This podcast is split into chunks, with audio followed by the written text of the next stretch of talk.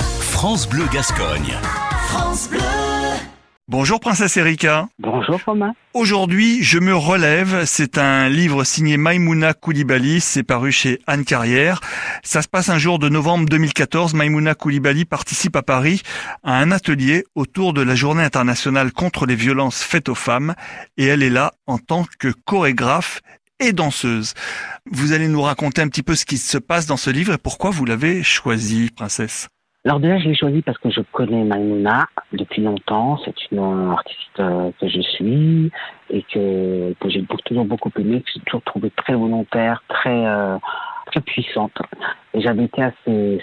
Elle avait fait des, des soirées qui s'appelaient empowerment et c'était sur justement l'expression des femmes et, et je connaissais pas toute son histoire je savais pas tout ce qui lui était arrivé comme violence et je trouve que la façon dont elle s'en est sortie de bouger comme ça pour justement exorciser le mal, je trouve ça fantastique. Alors dans les violences, elle parle de violences en tout genre, excision, viol, violence domestique. Elle a, elle a traversé beaucoup d'épreuves. Elle a traversé beaucoup d'épreuves, mais elle a aussi eu une chance, c'est-à-dire que elle s'est euh, jamais, je trouve, positionnée comme une victime. Mm. C'est-à-dire que même quand elle prend des coups euh, par euh, son, son, son, petit ami au début, elle, elle ne comprend pas. Donc, elle n'est pas abattue. Elle tire une force de ça. Même si elle a des, des phases de dépression quand même. Elle ne se laisse jamais, jamais abattre par les coups. Elle est complètement résiliente. Mmh. Complètement.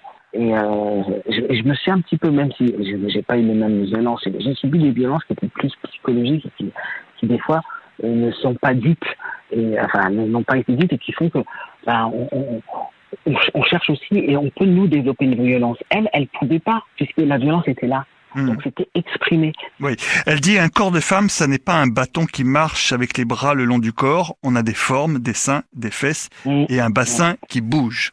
Ces bassins qui bougent, c'est une libération. C'est ça sa libération. C'est de pouvoir bouger ses fesses sans qu'on agresse. Exactement. Sa vengeance. Il faut que ça passe de génération en génération. Il faut apprendre à ses enfants à... que la violence ne fait pas partie de la vie.